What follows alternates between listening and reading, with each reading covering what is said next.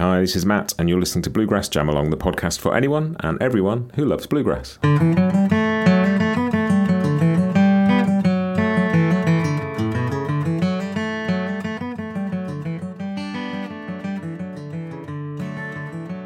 Everybody, welcome back. Um, so, if you've been listening recently, you will have heard that I did an episode with Mike Marshall celebrating 20 years of the fantastic duets record he did with Chris Thile, Into the Cauldron, which I love. I know a lot of you love. Um, it's become a bit of an iconic recording for mandolin players and all fans of acoustic instrumental music. Um, and that was great. It's a really interesting chat with Mike about how they recorded that. Lots of insight, lots of detail, lots of really cool stuff. Um, and that was fantastic. But I didn't want to just leave it there. Um, what I wanted to do was celebrate the influence that record has had. Because that record and a handful of others have been really influential. When I've talked to a whole bunch of bluegrass players, um, sort of acoustic musicians, instrumental players, Mike's name comes up again and again um, uh, as somebody who's had an influence on a whole generation of people, and that's also true of Chris Thile, such an iconic player. Um, and so I wanted to chat to specifically some mandolin players and just sort of talk about when they heard that record, um, what it meant, and where they were in their playing, and sort of how it informed them going forwards. So I made some calls, sent some emails, and uh, I've assembled a little bunch of fantastic mandolin players um, to talk about that record. And these were such a joy to have these chats. There's it's really good fun because there's a couple of people I've chatted to before and some people I hadn't chatted to before. So you're going to hear from Daniel Patrick, um, host of the Mandolins and Beer podcast, who did a track by track sort of run through of this record with Mike a while ago. And I will put a link to that in the show notes. Do go and listen to that too. That is great. Um, and there's some really interesting stuff in there. And I like Daniel's great. I met him at IBMA, uh, first time I'd spoken to him and chatted to him about this episode because I knew it was coming and he was immediately up for it. So I've got a chat with Daniel coming first, um, followed by Jarrod Walker, who plays mandolin with Billy Strings, as I'm sure you all know. Um, I've interviewed Jarrod before, but it was great to chat to him again. Another, you know, another player for whom this record means a lot. So that was really cool. Um, somebody else I've interviewed before, who I also bumped into at IBMA, uh, is Tristan Scroggins, and I wanted to chat to Tristan about this record too. Um, he's really sort of insightful and you know fascinating to chat to. So you're going to hear from Tristan. You're also going to hear from Dominick Leslie, who plays with Molly Tuttle's band Golden Highway, also part of Hawktail, and Mike Marshall's sort of very instrumental in bringing together that particular bunch of musicians. I think Hawktail are a band who are very influenced by Mike, but also by records like Into the Cauldron and you know, going back further to things like Uncommon Ritual. Um, it's part of that trail. So I was really interested to talk to Dominick, and I haven't spoken to him before, so that was great. Um, and somebody else I haven't spoken to before is David Benedict. So it was great to chat to him about this record too. And they're all like great mandolin players that I'm a fan of, and they've all got very personal experience with Into the Cauldron, and so it was just really cool. Um, there's no particular order to how I've arranged these. I put Daniel first because he's sort of talks to Mike about this record, and then I think I just pretty much did them in the order that I spoke to people. So you're going to hear Daniel first, then Jarrod, Tristan, Dominick, and David. Um, so here comes Daniel Patrick. I, I absolutely remember the first time I heard Into the Cauldron. I, I just really started getting into mandolin, and I probably wouldn't even call myself a mandolin player at that point. I was just a musician who owned a mandolin. And I also worked for Barnes and Noble at the time. So I discovered Thile and um, the first Nickel Creek album. And I remember I was working at Barnes and Noble the the day this album came out, and I actually went and dug down through my boxes of oh, CDs because I digitally transferred them, and and I don't know if I was romancing it or not, but I wasn't. But it had like the slip cover that the CD came in. It was back when people still put money into packaging, you know, so the yeah. CD slips out and it's got these great liner notes and it tells you the instruments that are played and in which speaker they're in. And I just remember hearing Harvest Time, the first track, and being it, it was like I was about to go on this journey. It, it hit me immediately. And, you know, I listened to the album straight through. Geez, I, I listened to it on the way home from work and then got home and then immediately put it on an iPod and, and put, you know, gave it a closer headphone listen. It's a great album for headphones. Absolutely. Absolutely. And the song that really grabbed me and still grabs me to this day and I listened to it three times this morning, and I still get the exact same feel. Um, is stranded in Kodiak, hmm. the mandocello and the mandolin, and just like the sparseness of it, and then as it builds up into that big crescendo during the solo where Thile holds like a single note for uh, you know who knows how many bars. And I mean, I guess I could count them and figure it out, but I never did. It was just so emotional to me, and uh, it it just it it felt like as close as a live experience as you could get in a recorded setting to me. It's an extraordinary track, isn't it? On a on an album full of extraordinary tracks, but that I think there's one that carries maybe the most emotional weight. Absolutely. And what I loved about it too is just the variety of music. I mean, it really opened me up to uh, like Desperada, or uh, if I'm not, I'm not sure if I'm saying that properly, but it definitely turned me into the the choro music that Mike started doing. Um, you know, the Bach piece was like, oh, you can do. At that time, I thought maybe I'd heard like Vivaldi, you know, the mandolin Vivaldi, spring and summer, but I didn't realize like it could get as uh, as intricate as Bach pieces and things. It just really opened a whole world for me that I had no idea a mandolin could even approach. Yeah, and it is that variety that makes it such a fresh listen even now because every track is different. Yeah. Yeah, like Harrison, the saga of Harrison Crabfeathers. You know, when I um when I talked to Mike, we did a track by track. It was just um, Thile, he said, I believe I'm saying this properly, but I think Thile just saw the title and was like, "Oh, this is interesting and and they I think they've just kind of played it, you know, or decided to add it, which is, you know, just the whole thing. And also, um, what a blast. You know, I remember that was like the first one that I felt like, oh, I can play a Thile song. Granted, it's, you know, up until the, the, the cross picking at that point, you know, I was like, yeah, I could do this, you know, and, and, uh, yeah. And I think Harvest Time too was, one of the first songs I really had, it's in one of these books over here somewhere on my thing of books of stuff I tried to transcribe. But Harvest Time, I think, was the first time where I really sat down and something that really moved me so much that I wanted to get a piece of paper and, and, and try and figure out like how to play this. Like it, it seemed attainable, but also magical. Yeah, it's funny, isn't it? Because you've got on that sort of continuum of stuff, you've got Fisher's Hornpipe, which feels like it's like a reference point that most people can understand what's going on there. And, you know, even if the level it's being done at is up a few notches, it's like, and all the way through to, you know, some of the stuff that the first listen just seems like there's total wizardry going on. Absolutely. And when I put those earbuds on, I didn't realize that Fisher's Hornpipe was trading parts at certain points. And it was it, again, it was just like, whoa, these two mandolins are like, they're playing this fast piece, bouncing it back and forth to each other, like, you know, for a few notes at a time. I was just like, what is going on? It's so amazing. And it really opened me up again. My, my first, um, entrance into CD was, was buying a Nickel Creek CD on accident. So I was familiar with Thile and I was sort of familiar with the name Mike Marshall and then just it opened me up to buying everything I could find Mike Marshall's name on. You know, it really sent me down a rabbit hole of Mike Marshall then, which, you know, again is, you know, you find a guy like Thile and you're like, wow, this guy's crazy. And you find a guy like Marshall, I'm like, oh my God, this guy's incredible too. This is where, this is where, it, you know, it started, you know, realizing where Thile's influence came from. And it was, yeah, it opened up so many doors to me uh, musically. It was amazing. Still is amazing. Yeah, and it's that, and it's the first, like just going back through Thile's sort of discography, and it's the first thing of that kind he'd really done. He'd done not all who wander are lost, like sort of a band instrumental recording, but just as a duet. It's you know he'd gone it's gone on to do other things since with Brad Mehldau and Edgar Meyer, and but just that's the first time I think people really heard him in that kind of context.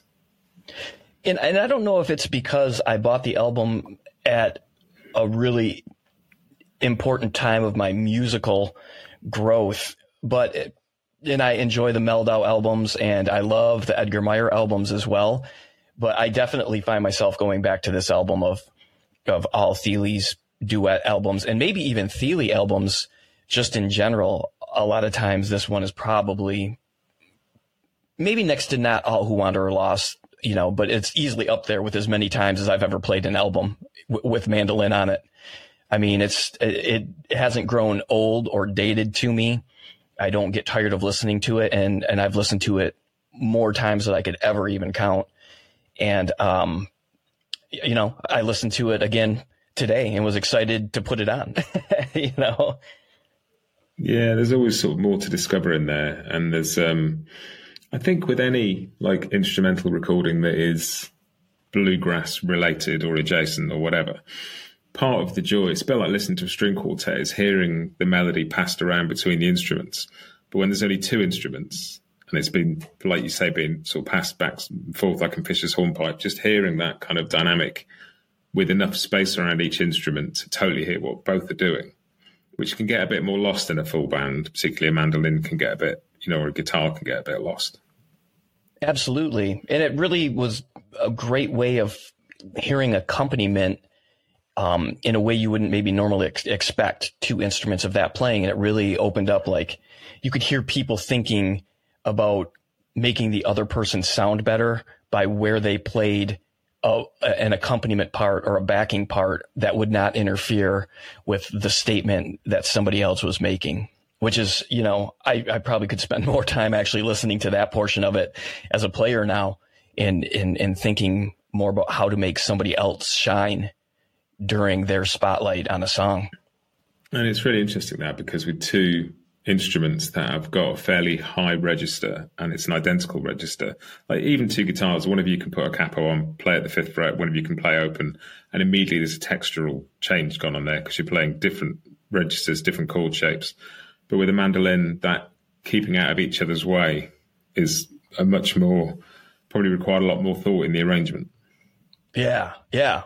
I mean, and again, just just two experts at the craft making each other sound better as opposed to you know like uh, i think a lot of times when you see like videos on youtube of people just playing around it's you know i don't know if it's necessarily ever like an intentional thing to like to one up somebody on a thing but this album never felt like that to me. This album felt like two people trying to make a statement together as opposed to look how good i can play you know or look how good we can play just on our solos while somebody chops behind and you know that's just an amazing. And just the little bit of time that they spent pre-production wise in, in putting this album together is, is like a staggering. This album sounds like, you know, it would take people years of sitting down and being like, we want to get together and do this, but we've got to work all these complicated parts out.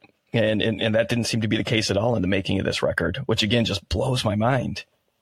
Yeah, it sounds like it was an organic sort of like almost what should we do next sort of project where they'd pick a tune and go, "Oh, well, let's let's work out how we play that together, and then we'll record it." And you know, it sounds like it does sound so. Just the to be able to play those tunes at all in some cases, like Desperado or whatever, get that nail those triplets, let alone arrange them thoughtfully and leave space for improvisation and breath, and you know all those moments.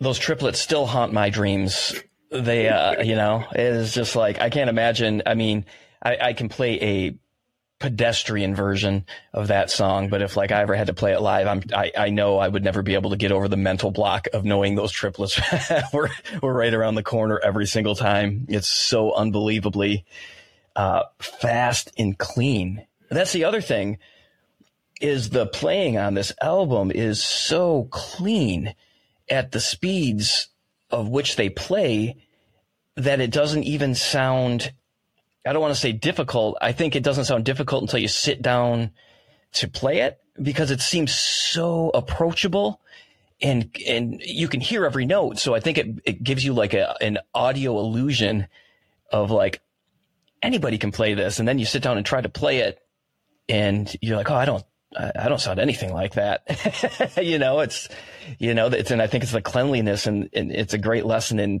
you know, letting those notes ring for the last possible millisecond until you go to the next note. And, and um, yeah, it, it, it, blows my mind. It is amazing. It's that um, thing of when you watch somebody do something that looks effortless, it seems, it makes you feel you could do it. So, like, I remember watching a video of Tony Rice play Church Street Blues and that, that intro that he just sort of there it is under his hands, and you go, oh yeah, and then you sit down, and you go, well, obviously I can't do that because that's just insane, but it just is so flowing and so, you know, so friend, it's this is so true. Particularly, I think I don't know if it's something that is come to the mandolin since Chris Thile's been around, but there's definitely that sort of cleanliness of playing is definitely a modern a modern. They really sort of tightened up the sound people expected from a mandolin, and, and Mike probably was part of that as well. But I think you know it, it's interesting you say that uh, because I had gone down a Mike Marshall rabbit hole about oh a few months ago. I would say I forget when it was, but I just decided I was going to listen to just a bunch of Mike Marshall stuff again, and um and I noticed like I'm like oh man he really was like to me and, and, I could be incorrect. There might be players before this, but to me, it was like, wow, he really started pioneering this really clean, fast, fluid playing.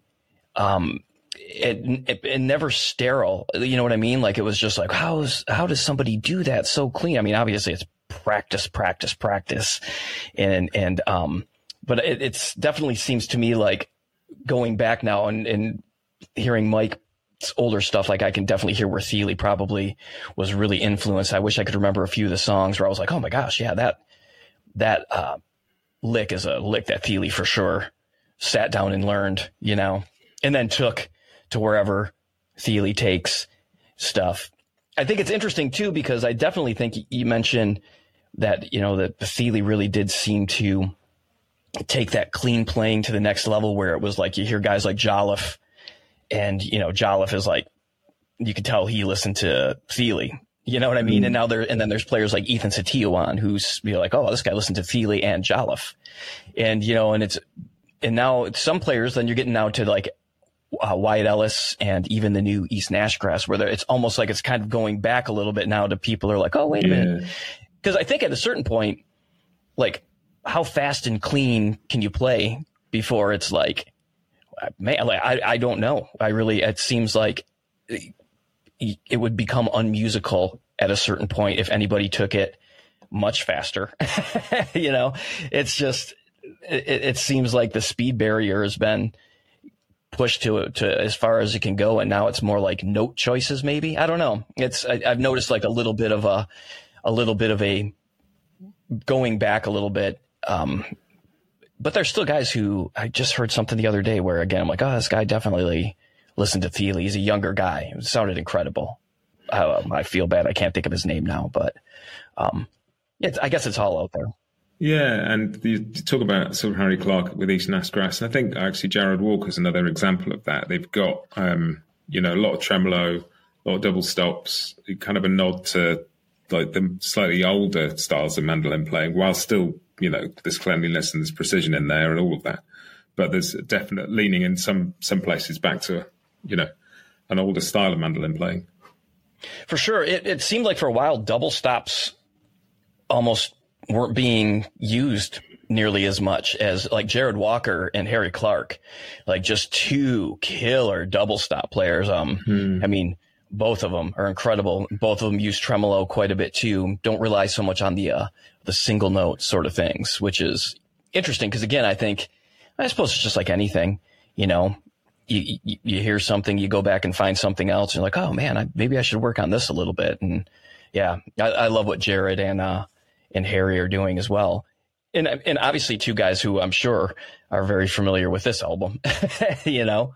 Yeah, I mean, it was a big. I talked to Jarrod. Um, he'll be part of this episode, and you know, he, this this record was a big thing for him you know, it's yeah. I think I think people people take from everywhere, and you mash it all together, include a bit of you, and that's that's where your style comes from, isn't it? Absolutely, yeah, and yeah, and it's again like this album is just like I just look at the cover and I feel like I'm transported back to like a very like a, just a special time in, in in my mandolin discovering life when it was also before the instant access to everything. Like, I, I think there's something I miss about buying a CD because you you didn't go and buy usually 10 at a time. You know, you'd maybe do that once in a while when you first started buying something, but then after a while you'd get the new CD and you'd put it in your car and then it would stay in your car forever, you know, until you bought the next CD. And this was part of that that era for me where, you know, like I got one thing and just listened to one thing to where now I can be listening to something. It can remind me of three things that I'll listen to, not all the way through sometimes. And it's, hmm. you know, it's great to have the immediate access to stuff, but it also is sometimes ruined the listening experience for me because I can become distracted. Where this was just a part of my world for, you know, however long it was until I bought the next CD I bought. And it must have been a long time because I feel like I know this thing front to back, you know. Yeah, and that's actually that, and that's really true about the experience that you talk about the emotional um, journey of listening to Stranded in Kodiak, and that's like the sixth track on this album, and hearing that on shuffle on Spotify after you'd heard I don't know something entirely different and unrelated is not the same as hearing it after the first five tracks of Into the Cauldron. Absolutely, and just the way it comes in in there, I mean that that might be to me just the top one of the top three pieces of of mandolin music and that has ever you know entered my my mind. And to this day even like to the point of where I learned some of it but then it almost felt like um I, I felt like I didn't want to learn it because it just I knew I was never going to be able to capture. That song is about feeling. And there's some great YouTube clips. I think even um, one was maybe the WoodSongs Radio Hour where they did a live performance. And I think that one is on there. But, but even when you watch them perform this, it is like, you know, playing along with the recording wasn't going to do any justice to that song. You know, I definitely learned some.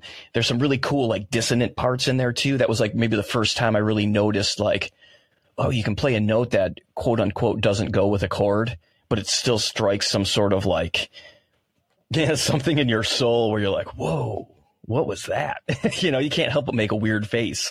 like, ooh, was, yeah, what yeah. is that? I think sometimes that, I think sometimes that's what Chris Thile's doing. And I think Billy Strings does it as well. Like sometimes with the contortions and the facial expressions, they're pointing out something interesting that's going on in the music. They're sort of emphasizing this thing with a, a little twitch or a head nod or a face or whatever and they're sort of I don't know if it's conscious or not, but it feels like it's directing your visual attention to what your ears are hearing. Yeah, for sure, yeah, for sure. Yeah, and Thile was great with that. You know, I think when you see him live, you can see that uh, it's resonating every inch of his being. you know, he's definitely like uh, he um, looks like those things sometimes that they put out in front of car lots. I don't know if they yeah. have them.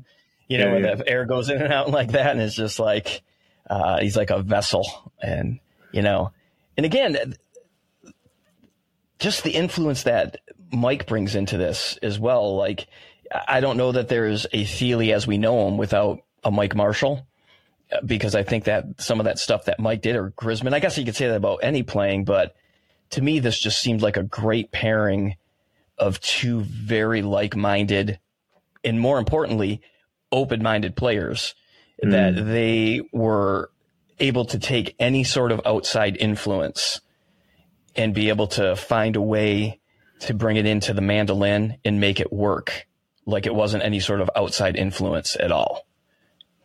And both had the facility on the instrument that if one of them went in a certain direction, the other was totally capable of following. There was like, and Mike's talk, yeah. talked about it, but it's not that sense of, oh, hang on, we're in A flat now. I'm not sure what to do. Like they just have fluency across the fretboard.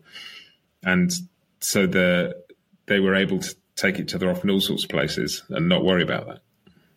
It reminded it reminds me of like when somebody's talking about something in a conversation, and then you're like, oh, you know what? That reminds me of this, and then musically they bring up this completely different idea that's sort of similar, but then steers the track in a completely different direction. And it just, I mean, I think, I think I was telling you about this. You know, I got to see this live too. And I think music like this can, can do one of two things. It can make you think like, oh my gosh, I'll never be able to play like that. and for me, I never thought, oh, I can, I'll be able to play like that. But it definitely made me think differently of the mandolin and took me. I mean, we wouldn't be we wouldn't be having this conversation for sure if I hadn't bought this album and gone to see them play live. Because for me, that the, the combination of the two changed my musical mind that made it think anything is possible on the mandolin. And, you know, 20 years later, you know, here you and I are talking on, uh, and we both have podcasts that other people listen to and have really opened up crazy worlds that I think probably neither either one of us would have expected that this style of music brought us and and it, for sure this album and and that live show and and that era of this stuff opened my mind to to the possibilities and, and literally changed my musical world. Cool. That was Daniel. Um, great chat. I love Daniel's energy and enthusiasm, and just you know, he's interviewed so many mandolin players as well on his podcast. If you don't know mandolins and beer, do go and check it out. It's one of my favourite podcasts. Um, do go and listen to that too. Uh, next up, Jarrod Walker, who I interviewed uh, quite a while ago now. Um, about playing with Billy Strings, and I reached out to him for this, and he was immediately, yeah, great. I would love to talk about that record because it means so much. Um, and I, with most of these people, I sort of started out asking just where they'd first heard this record, if they could remember sort of that as a sort of starting off point. So they're all pretty much going to start with people telling you when they first heard Into the Cauldron, and then we'll branch off from there into some other stuff. So here is my chat with Jarrod Walker.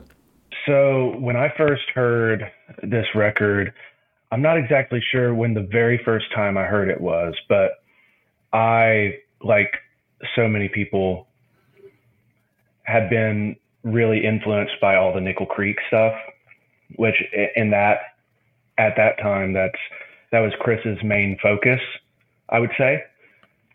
And to hear him in a uh, very mandolin forward kind of way was really cool. And like the songs that that him and Mike were choosing, I wasn't quite as familiar with Mike's playing um, outside of you know EMD, you know, and yeah, I I just you know I was 11 years old when the record came out. It it I think it was 2003. Yeah, if that's if that's correct. Um, but I remember being at Nash Camp, which was a music camp, still is, I believe, in on the outskirts of Nashville, and I remember listening to that record on it might have even been a CD player with uh with some headphones and just listening to that first track uh harvest time over and over again. Um i don't know it, it was it's a very nostalgic record for me i also I, I was listening to it yesterday in anticipation of this interview, and I forgot how many songs I had sat down to try and learn over the years that I had forgot originated with that record for me, like Scrapple from the Apple. I I knew their version before I had ever heard Charlie Parker.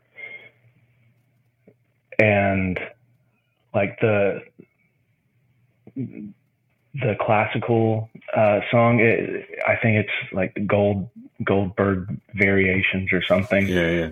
Um, like they all started coming back to me. It, it seems like that record was a really wide variety of of genres and styles that I certainly hadn't been exposed to, and being a mandolin player, it was way more palatable for me to hear to hear classical music with mandolins and mandocellos and all that stuff. I could sometimes you hear a French horn play a G note. It doesn't register in your brain as a G note, but if you hear the instrument that you play play a G note, it it translates a lot easier. Um, but yeah, I uh, I remember just sitting in that cabin, listening to that record over and over again, and just I'm I'm glad that you're doing this because it gives me a reason to revisit revisit those records. And it is that you talk about the variation on it because two like two mandolins could be a record that gets a bit tiring pretty quickly. But the, right. the variety of like the material, the way they play it, like just and you get to the end. There's like 11 tracks on this record. You get to the end, and you've had a huge amount of variety. And then the 10th track is What a Blast, and the 11th is Shamrock Shore, which are two of the most sort of distinct textures on the whole record. And it just keeps changing, doesn't it? It really does. I I've it's it's kind of funny. I, there's so many songs on that record that I I've revisited at different places in my life. I've played Shamrock Shore. My brother Corey and I played Shamrock Shore uh, for a wedding uh, as the the bride and and groom were walking. Um, so just so many so many memories associated with that record. Um, that whole technique is not it's not easy to do. The harmonics, uh, it's it's not something it's not something for the faint of heart. Those harmonics, but um, but yeah, the the recording, the way that they recorded it sounds so warm, which which is, I mean, both of those guys just have fantastic tone and sensibilities. I think that record really captured it. Yeah, and it is that um that that Shamrock Shore, you know, I didn't realize this until fairly recently, but it was recorded in D, which makes the harmonics make total sense. But Mike mm. felt it sounded a bit bright, so slowed the tape down. So the version on the record is in C sharp. So it's, oh. like you, oh. so you technically can't play it the way you would hear on the record without a huge amount of you know extra fingers and things. Um, that that would make it, sense. Yeah, he was looking for that bit of warmth. I think he just thought it sounded a bit a bit thin, and mm. it is that that those textures and the the kind of the sound of it, the reverb, and just the it's like you talk about listening to it in headphones, and it's such a cool record for that because it totally fills your brain, doesn't it? It does. It does. Yeah, I uh, I got out a a mandolin yesterday. I was actually painting the inside of my house yesterday, and and I I remember that we had this uh, today, and so I wanted to have it fresh in my mind, and I was like, oh yeah, I remember this song and this song and this song, the saga of Harrison Crabfeathers, which with the title alone makes for a memorable song. Um, but I remember when I was in college jamming that song a lot with uh, with friends friends of mine in Murfreesboro. It there there are so many different connections that I have with that that record. Even the album art and everything. I always thought it was uh, so cool the like the trench coat that uh that Thile was wearing yeah. on on that record. I I always thought that that looked so cool. Um which it's it seems very much of the time, you know, 2003 the it's it's funny looking looking at those things now how how it looks different to you, you know, over the years, but and sounds different it's really cool, sort of looking at it because you think back. Like I was looking back, trying to place this in both of their timelines, and like in the Thile timeline, so this Nickel Creek this side had come out, and he'd done Not All Who Wander Are Lost, and then there was this, and then Deceiver, which is the record that he plays everything on. Mm-hmm. It's like you know, it's again just variety everywhere. It's none of those two records are anything like each other. No, no, and uh, and this record was, like I said, the my first real introduction to Mike Marshall's music. And after that, I I listened to a lot of like the the Psychograss stuff, which was a really cool super group, and and I I got very into Mike's playing, and this was all leading up to the Mandolin Symposium, which I went to the very first one, and I think it was 2004.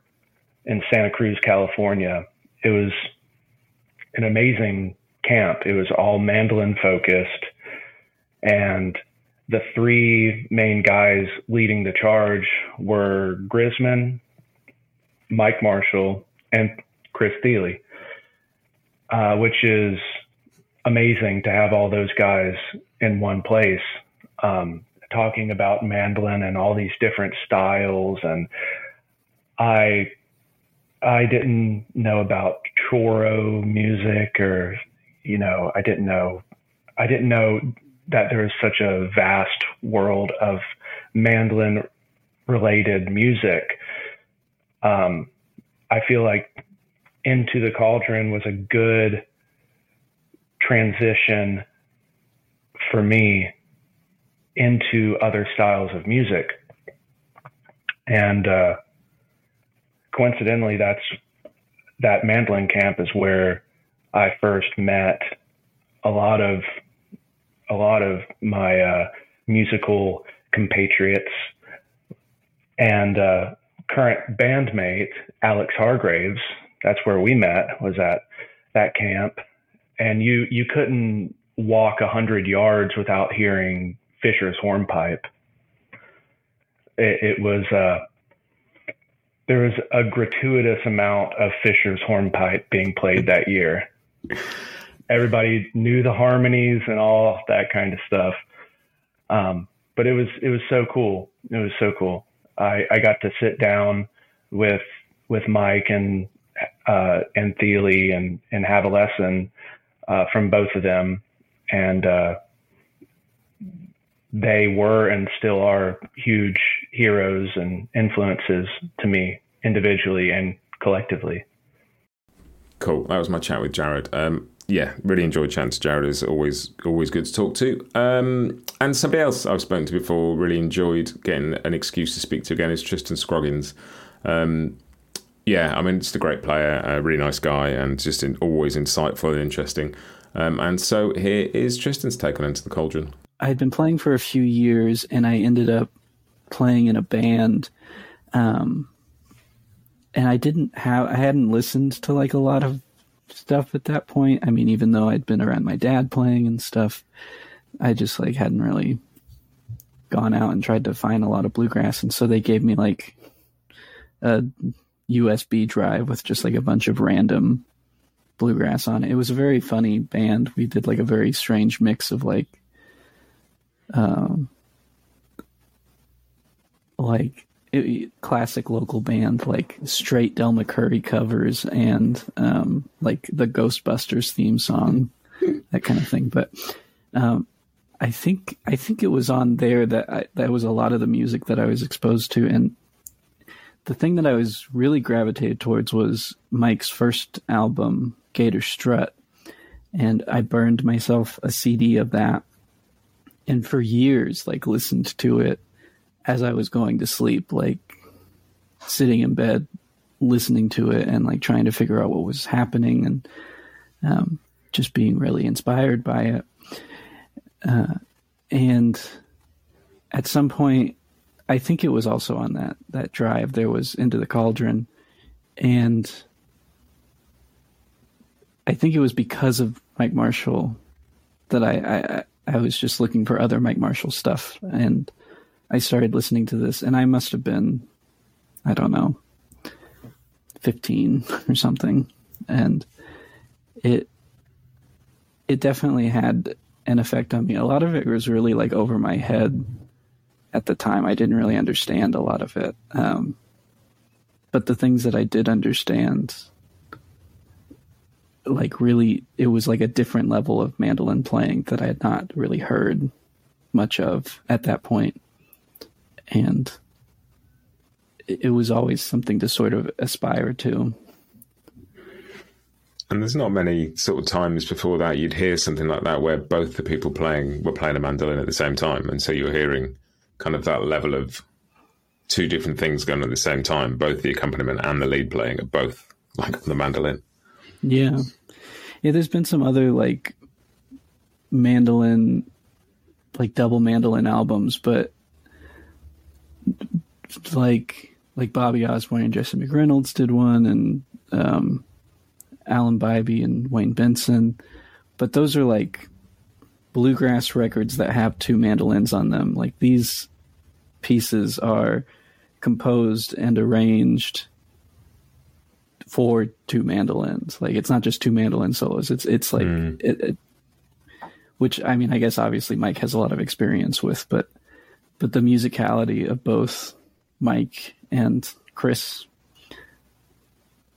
created something that yeah, you're right. They, I hadn't. I mean, I certainly hadn't heard anything quite like it. I think it's the first time I'd heard anything like there's the version of Fisher's hornpipe that's on there where they just reaches a point where they're just both playing melodies against each mm-hmm. other and it's just this kind of contrapuntal and I you know the idea that accompaniment could turn into that where you're both just and it all works and it's all fine and you don't need to know the other one's going to play. It's just an improvised interweaving of stuff. Like I never heard anything like that first time I heard that. Yeah.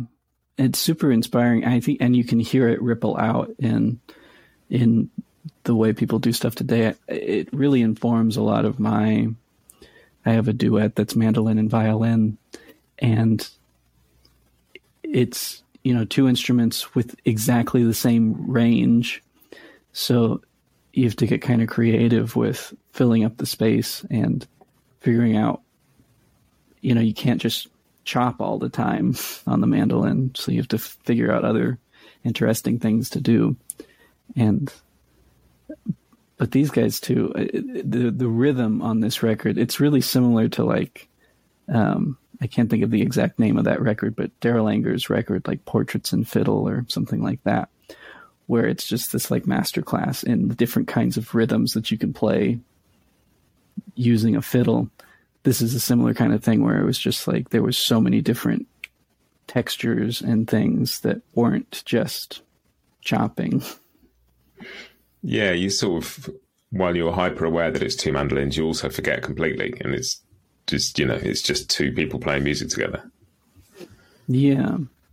Yeah. And it's really, you know, it's also really beautiful. I've always really loved,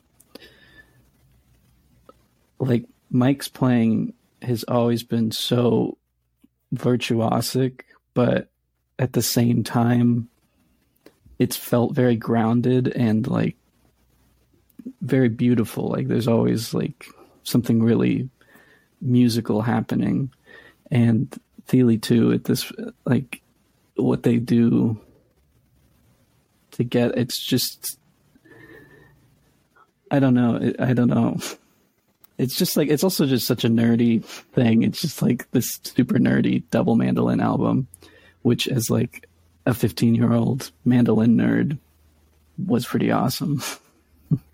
Yeah, and and you like presumably had heard Chris Thile separately at this point. I think so. I don't know. I was trying to remember because I wasn't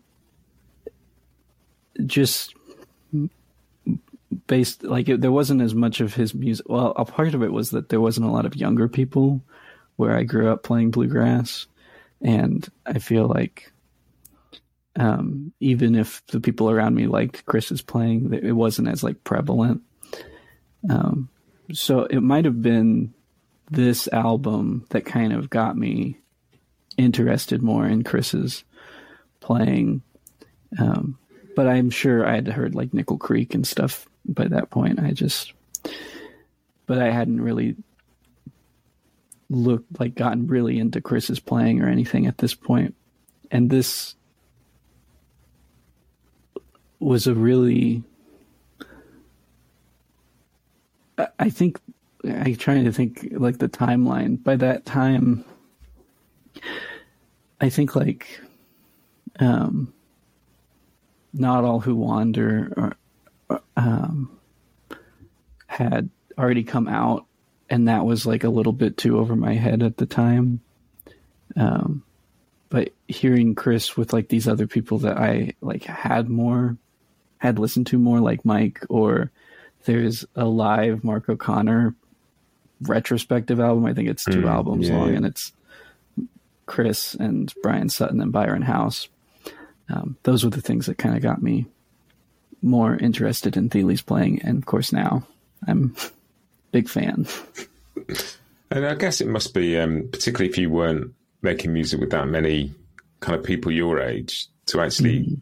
hear somebody who's I don't know how much older than you Chris is, but it's like less than ten years. So having seeing somebody who feels more like your generation is presumably pretty inspiring at that point. Yeah, to some extent. I think Chris is. I guess he's not that much older than me, but he had already reached this kind of like mythic whatever stat status. I do remember I like it was with that same band. I think I was just hanging out. I was at Telluride, and I was probably like twelve or something, and I would busk. And Telluride is great for a busking child um, because the way they have it set up, the festival's down at one end of this valley, and you have to park on the other end. So everybody has to walk down the one road.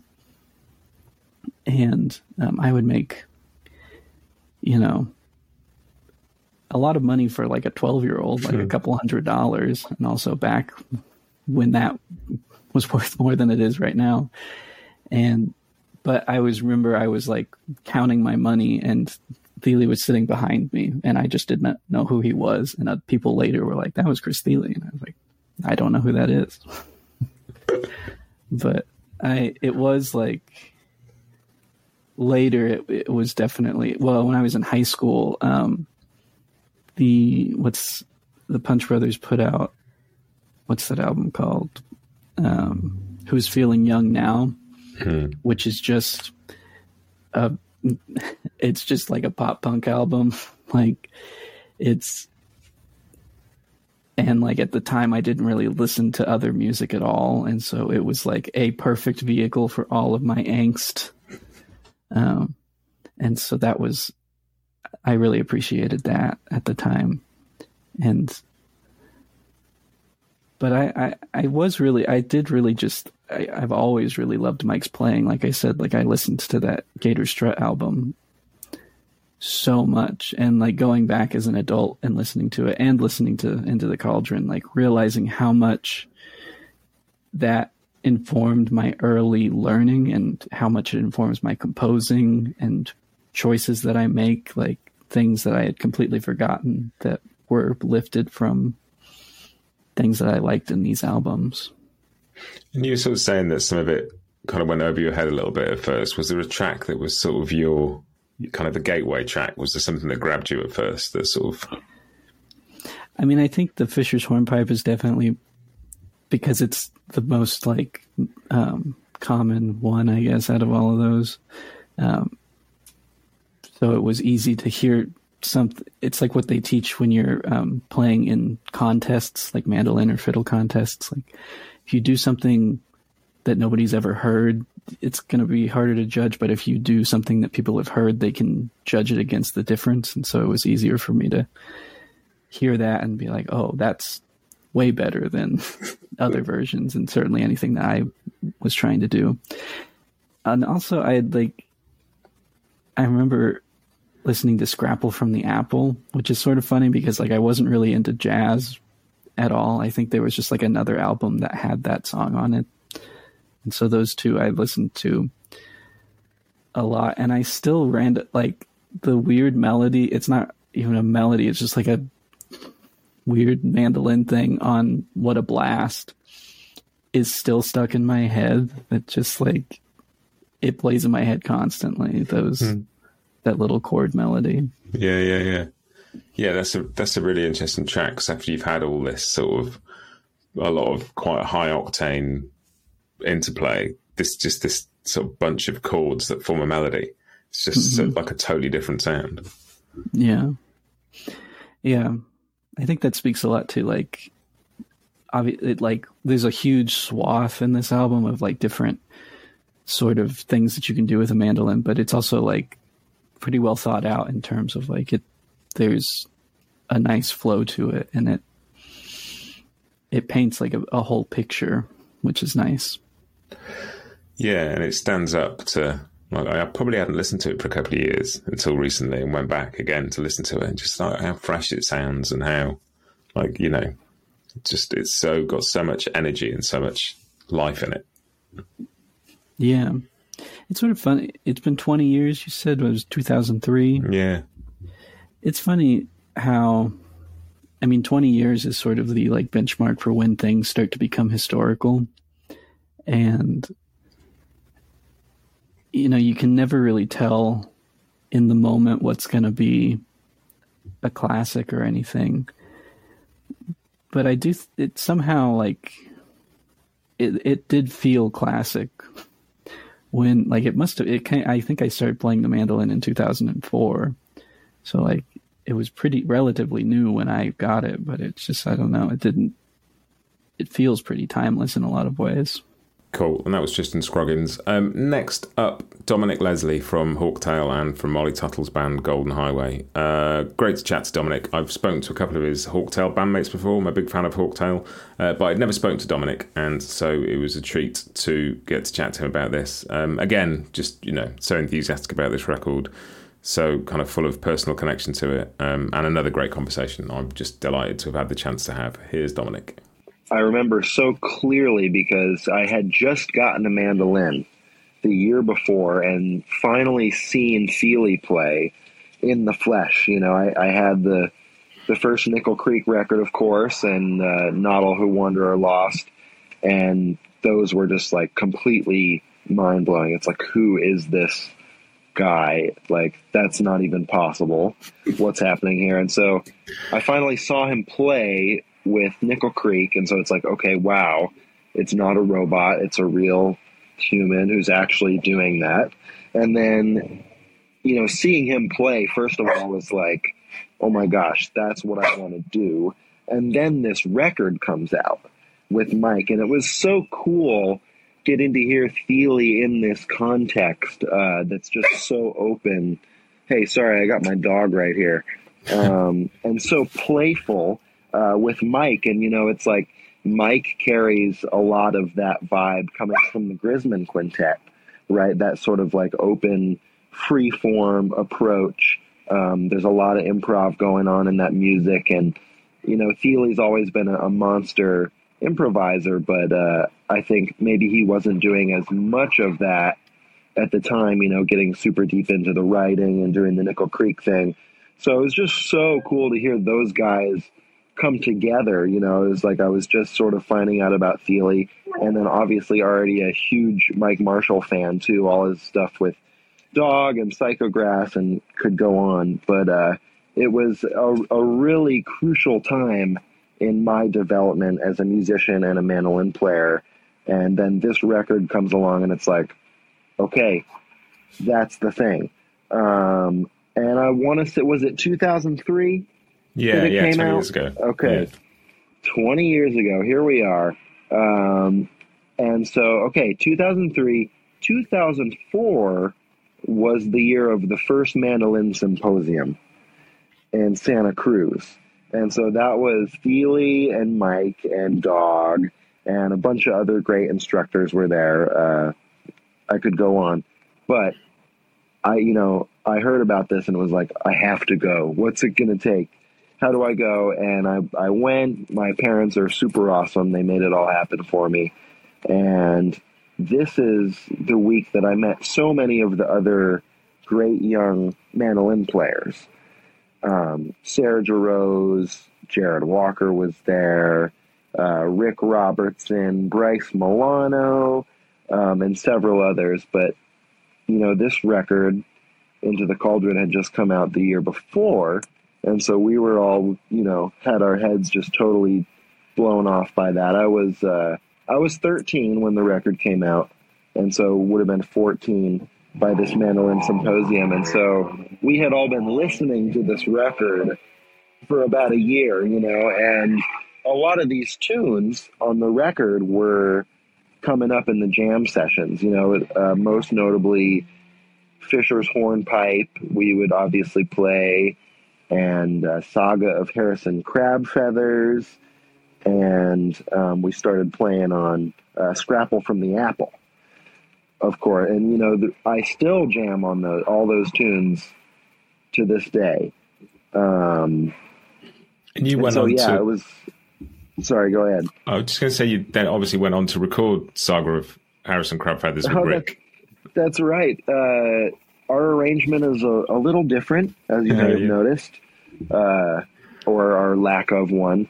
Um, but yeah, that that felt pretty cool to put a little homage to those guys on our duo mandolin thing uh, with Rick there, which is uh, kind of the completely opposite end of the coin um, in terms of what a duo mandolin project could look like. You know, maybe closer to the mandolin abstractions side of the coin, if you will.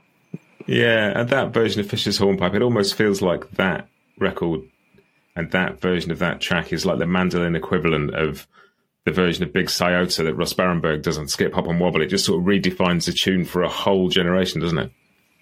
Absolutely, yeah. It, it's kind of in the the same category maybe as Cuckoo's Nest from that first Nickel Creek record too. Mm. It's like you know all of us learned it and and we play it pretty much note for note the way he plays it on there. Every little trill and every little ornament and triplet, you know, it's like just forever uh, embedded in the lexicon, sort of.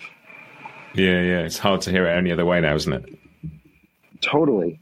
Yep. And, you know, being 20 years later, uh, you, you start to forget a little bit how deep the influence is.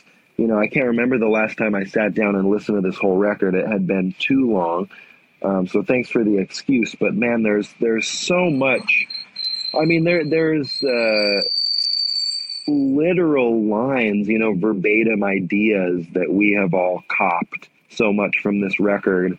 But then there's a lot of uh, bigger musical concepts, I think, that we all got from this record too. You know, uh, subtleties, for example, how you back someone up you know, uh, that's something that was really striking me today upon listening was uh, the backup that both of those guys use, and it's it's never just locked in a role. It's always evolving. It's always complementary to what's happening, and you know, over the course of let's say one A part in Fisher's hornpipe, you might get a little bit of a chop, you might get a walking bass line, you might get all sorts of chord inversions up and down the neck in one A part, you know, and it's like a lot of times as bluegrass mandolin players, we feel like we're kind of stuck in this role of like, okay, we've got our chop chord and we just chop through the whole dang tune.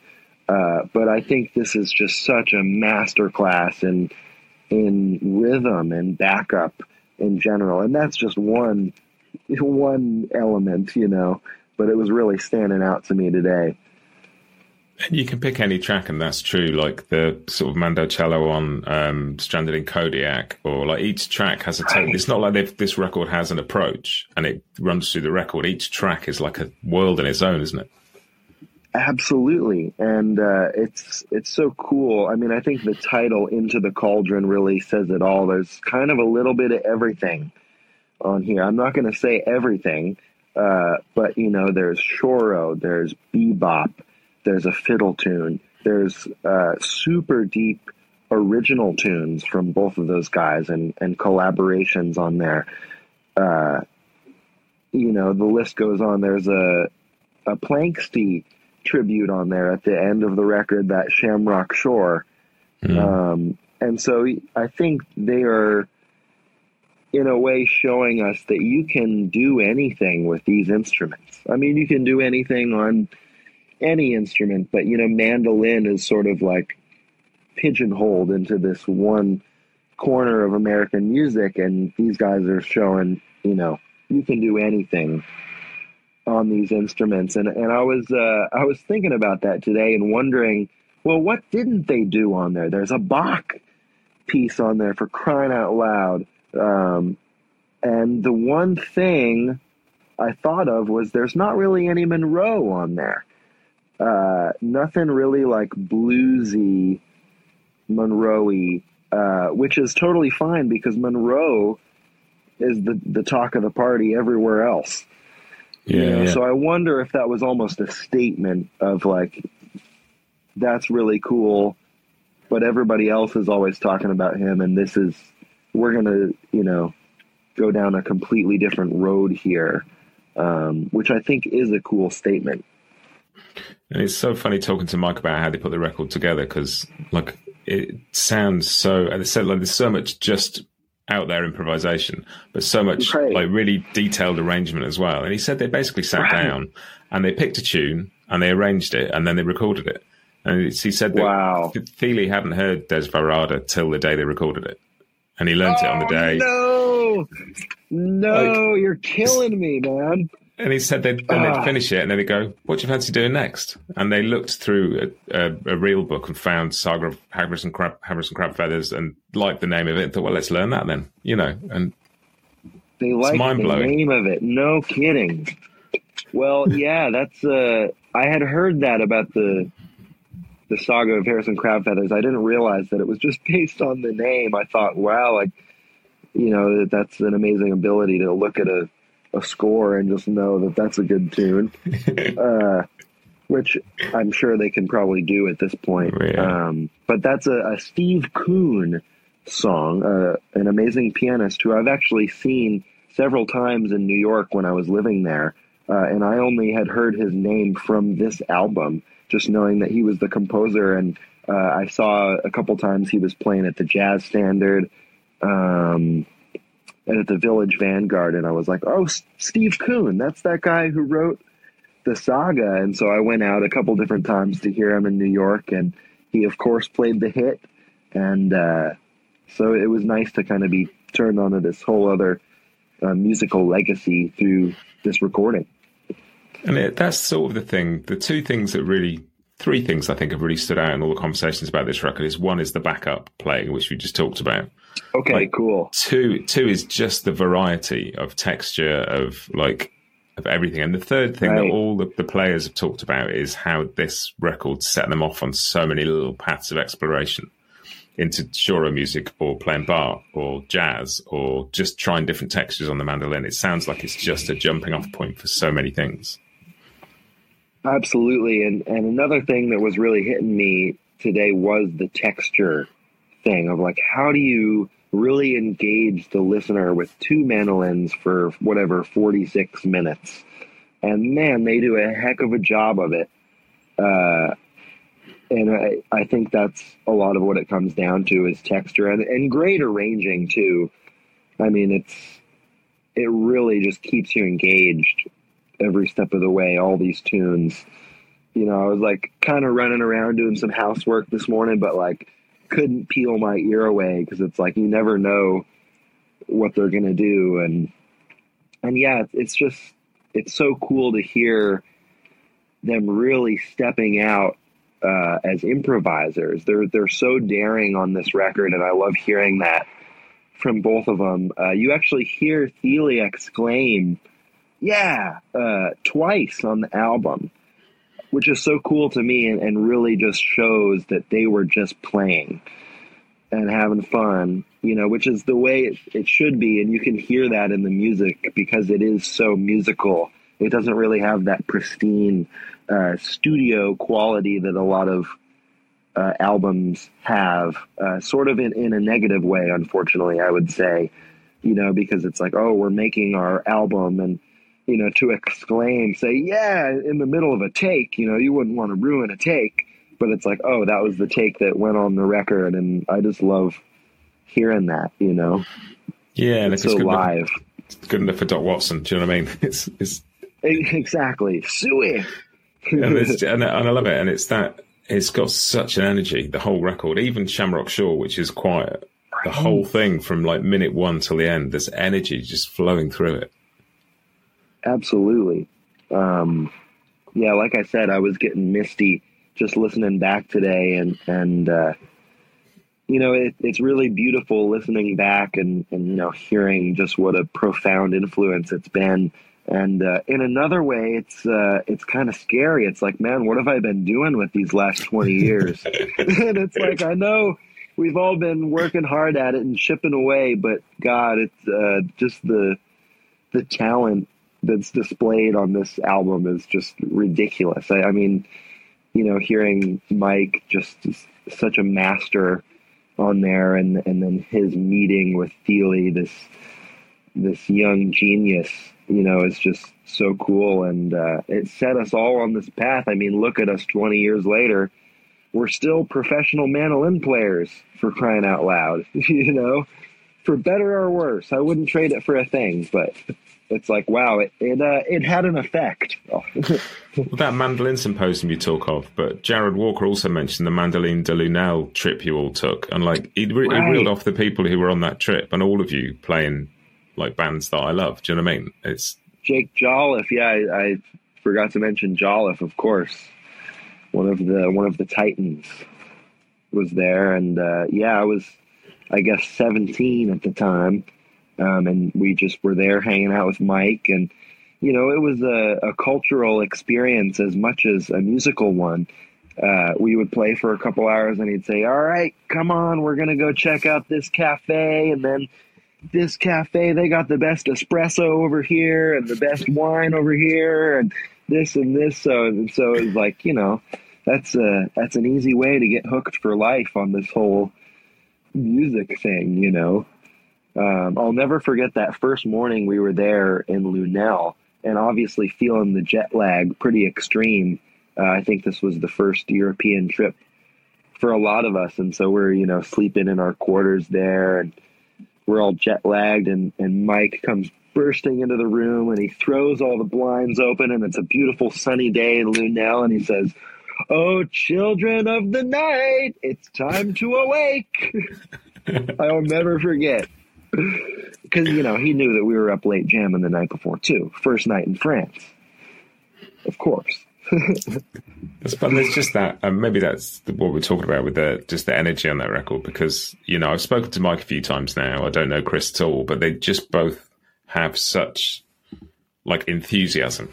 It seems for probably yes. everything in their lives. Just this, like, if you're going to do something, grab it. You know, and that's what yes. this record sounds like. Absolutely.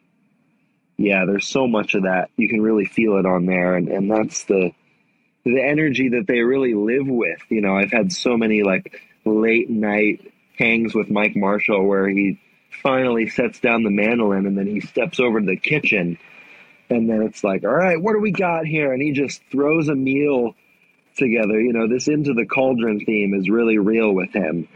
Um, that same year as the Lunel Festival, uh, I think that was the year that I got to go stay at Mike's house actually for several nights. He just had me over, and it was just the two of us hanging. And uh, you know, he taught me the circle of fifths and showed me a half diminished chord and taught me autumn leaves and showed me, uh, you know, all sorts of crazy Brazilian stuff and avant garde jazz. Uh, you know, but it was like there was all this music, this really heavy music stuff happening, and at the same time he was cooking, you know, making all sorts of pastas, and it's just like totally awesome. I'm half Italian, uh, and so you know we really connect on that front too. Um, but yeah, it was just uh, a really life changing experience. You know, that these moments getting to hang with Mike and Chris you know, and, and uh, right right around the time when this album came out. So it it really left a huge mark on all of us. Yeah, and Absolutely. it's really cool to hear. I I talked to um, Paul Kowert, your bandmate Paul from mm. Hawktail, obviously, and he was talking about just the this influence that Mike has had on the next generation of acoustic, particularly instrumental musicians, and just what a key role he played in hey. kind of getting Hawktail together, but just sort of inspiring a, a next generation of people. Absolutely. He has been so huge in that. And uh, one of the things I love so much about Mike is just his openness to any style of music, you know, and, and he's one of the few figures who's really kind of combining all these different influences that fall under the new acoustic umbrella you know, he's got the Dawg music thing, which is just so steeped in jazz and improvisation. And then obviously, you know, has done his time as just a solid bluegrass mandolin player. And, you know, he's done his time studying choro. He did nothing but choro for such a long time. But then also, you know, he's he's uh, he's really deep on the compositional front too, and doing all that time with Edgar Meyer, doing time I call it, uh, hanging with Edgar, and, and, you know being so deep on that front. You know, a lot of times I, I feel like I almost have to choose. Uh, man, am I gonna go down the the composition rabbit hole, even just on a day to day basis, but then also like sort of the bigger picture. Um, you know, which which road is it going to be? But then Mike is a prime example of someone who does it all, and and Thile too. Mm. Obviously, you know, you don't have to choose, uh, and and they they actually inform one another, the writing and the improv. Yeah, then that's a really interesting point, is because this album has both like super super tight arrangement and let's see what happens, you know. And I can only imagine what the live shows they did were like for the tour. You know, just some of the moments right. there must have been incredible. I saw a couple of those shows. Uh, I think the first one was in Denver at Swallow Hill, um, which would have been in support of this record, Into the Cauldron. And then I saw him in Boulder again. I think it was the following year, maybe a year after when the Live Duets album came out you know, and, and to get to see it on stage like that live was like, oh my gosh, like pretty much all of these versions could have gone on the album, you know, and, and a lot of them are so different. It really made you realize the, uh, the playful nature that they were bringing to the table with that music and how improvisational it really was, you know. Mm. You know, I was sort of joking with Mike about what the record would be like if they recorded all those 11 tracks again in the same room with the same mics and the same instruments. And it'd be, you know, just, it's sort of mind blowing, isn't it? Oh, I think that was 20 years later. Sign me up, man. yeah, it's, I mean, it's an amazing record. And I sort of feel like I kind of half hope that some people hear this and go, oh, into the cauldron, what's that? And like, there's a whole other springboard for the next lot as well, because it's, it, it shocked me really just how new and how fresh it sounded when I listened to it again for the first time. And I don't know how long, like start to finish as a record, not just the odd track here and there, but like listen to it like a little journey. It totally still holds up, and and uh, as an album, as a, a piece of art, you know, not just as mandolin geekery, which we all love, or not all of us, us mandolin players love it, but you know, I, I think it really does hold up just as a record, and it happens to be a, a mandolin duets album. So uh, I'm hoping for a reunion tour here. 20 years, man. Come on. Let's make it happen. Let's pester them until it does. Yes. Brilliant. And last up, but very much not least, is David Benedict, uh, who again I hadn't chatted to before, so this was a real treat too. Um, yeah, really, really cool chat. And I think maybe this one is last because of the final thought that David leaves us with, which is just a cool one. And I'm sure it could apply to anybody else I've spoken to, but he's the one that said it. So, yeah, lovely way to end, sort of thoughtful chat. Really enjoyed talking to him. Um, here is David Benedict chatting about Into the Cauldron. I think I was maybe 14 or 15 years old, and I just started playing mandolin. I'd heard mandolin for a while before that. Um, like dad I think I'd heard Nickel Creek on an NPR station and went to the local record store and picked up their first self-titled album.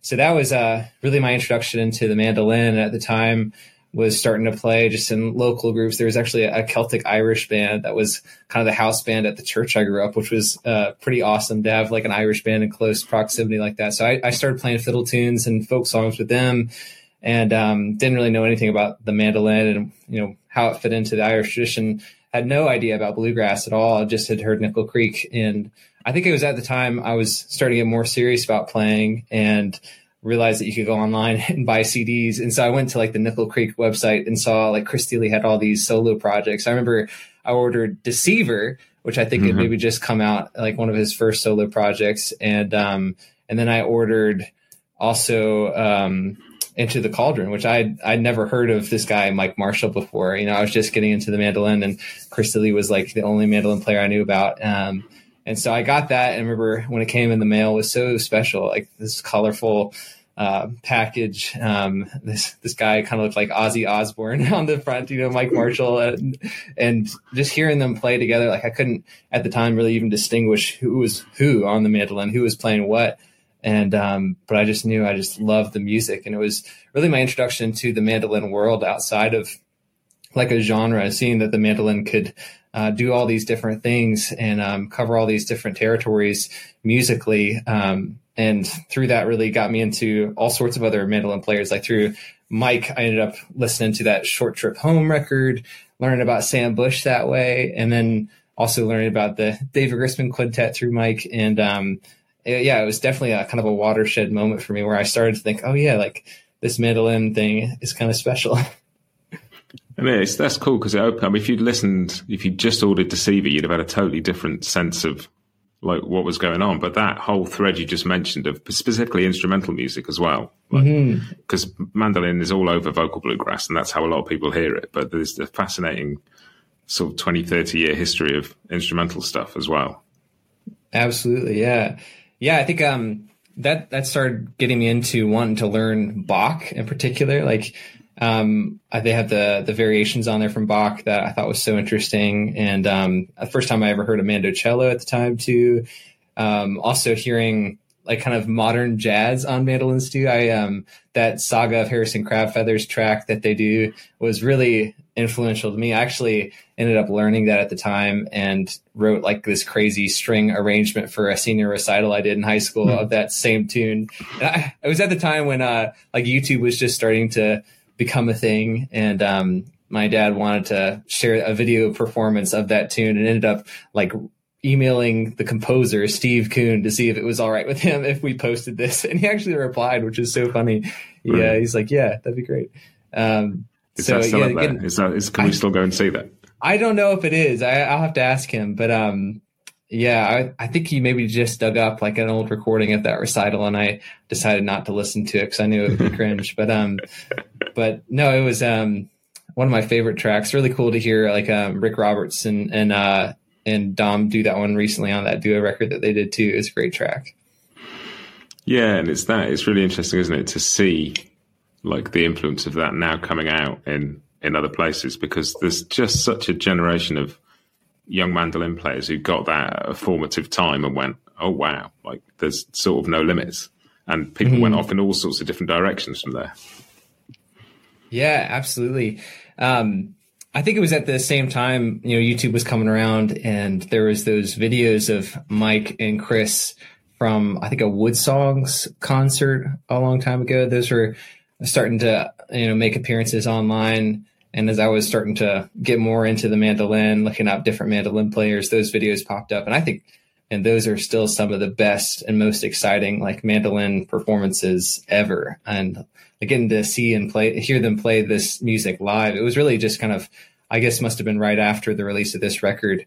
Um, and they were playing all the, all the tracks from this record, as well as some of the stuff that they released on that other duets record later on.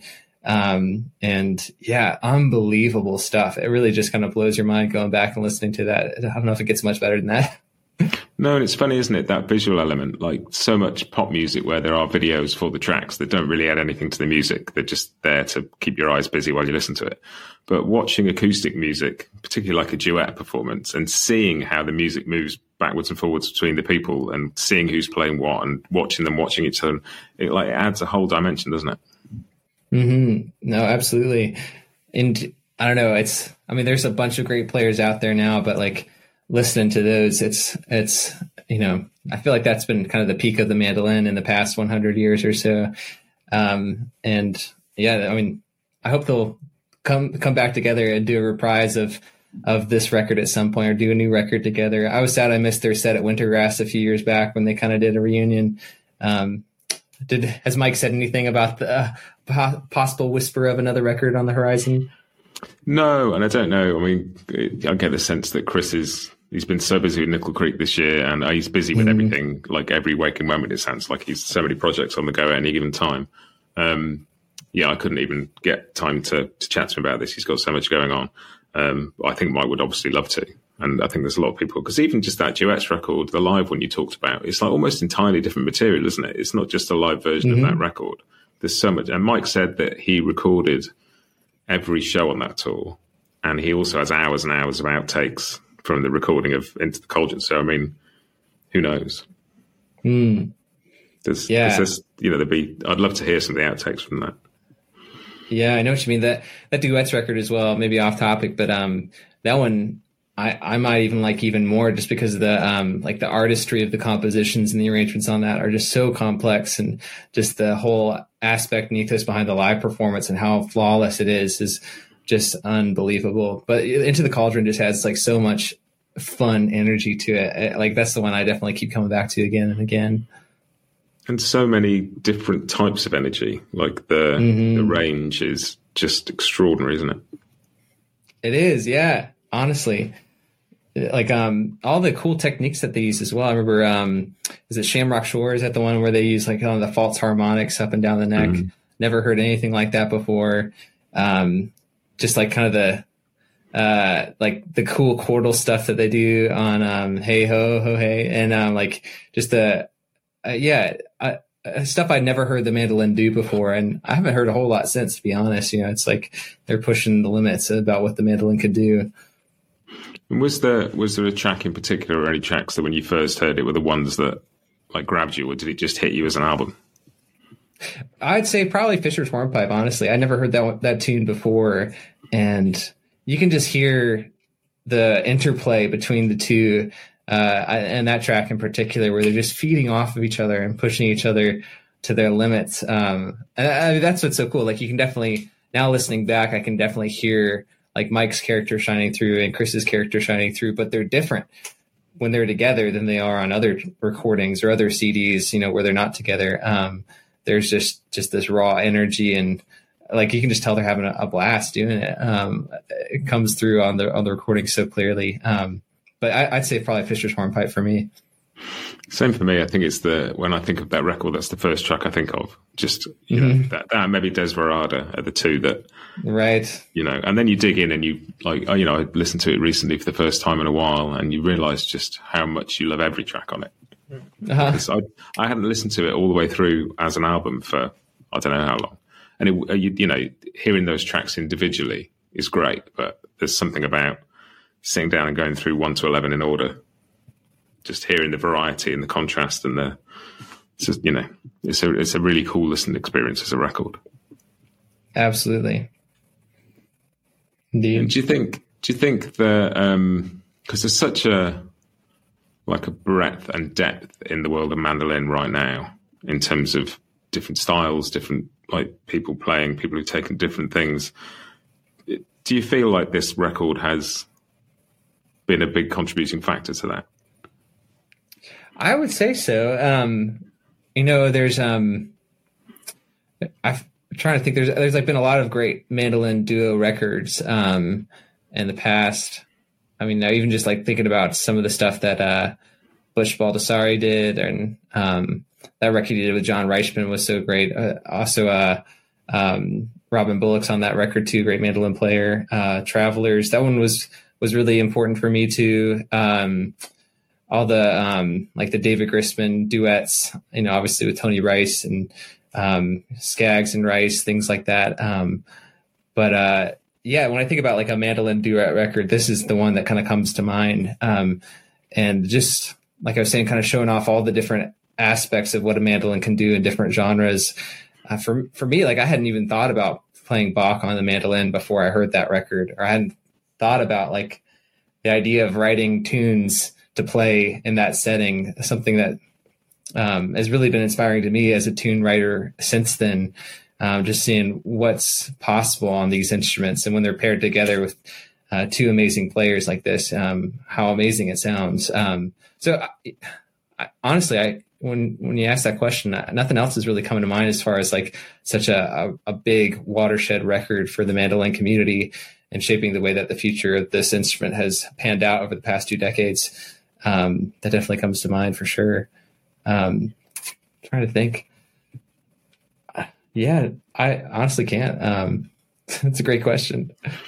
No, no, it's really, it's really interesting because, like that, um, all those other records you mentioned, there's something about hearing acoustic music in a kind of duet setting where you just hear a bit more of what's going on that might get lost in a five piece band. Um, and particularly for mandolins, you know, just to hear all the different textures of rhythm playing that are going on and all the dynamics and the things like harmonics and just, you know, all of that is so there because it's just the two of them in a room. And mm-hmm. to be able mm-hmm. to hear every note of what both of them does at the same time is, you know, that's that's one of the coolest things about it for me. Absolutely, yeah, I know what you mean. In a duo setting too, there's no room to hide. Like you really have to be both, uh, you know, a great supporting musician and a great soloist, and um, and there's something just magical when uh, the interplay between two musicians kind of feels like a dance like that, where they're um, there's no weak leaks and they're they're both just feeding off each other and pushing each other to the to the limits, which I think is so special. Um, and that I think feel like this record is a quintessential example of that for sure in the acoustic world. Yeah, just that. Um, this is something Mike talked about when I talked to him about the record. Was just the ability of both of them to go wherever. Like they they recorded track by track, they'd rehearse a track, record it, and then go, well, what should we do next? And they'd learn something and record it on the same day. And that, and this isn't simple music. Some of it, um, mm. the the ability to one of them go, shall we do this? Let's harmonize that. And the other go, yeah, I can do that. And you know, just keep pushing each other further and further. Mm-hmm. So it's like you said before, it's just so, so, exciting. The energy on it is so exciting. Oh, absolutely, yeah. Um, you get the sense that everyone's. It, it feels so off the cuff, but also so flawless at the same time. There's um there's kind of like a live energy to it that um, I feel like is really hard to replicate in a studio.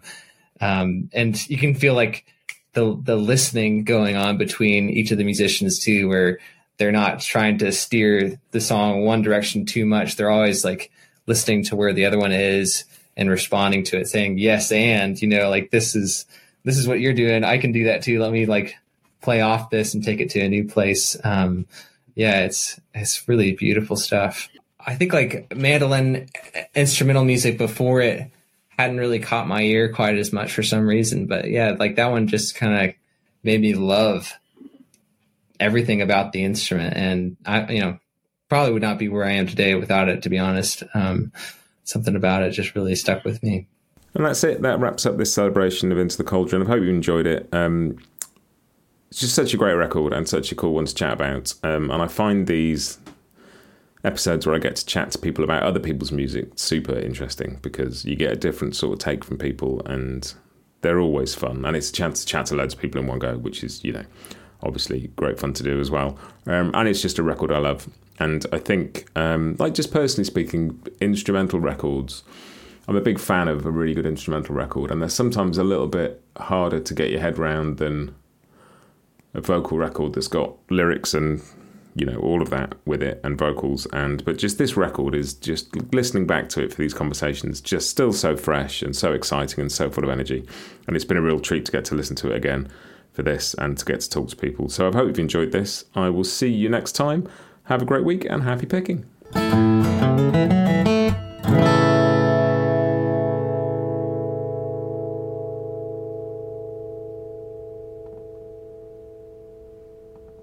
Bluegrass Jamalong is proud to be sponsored by Collings Guitars and Mandolins, making some of the finest guitars and mandolins in the world since the 1970s. Visit collingsguitars.com and find out why.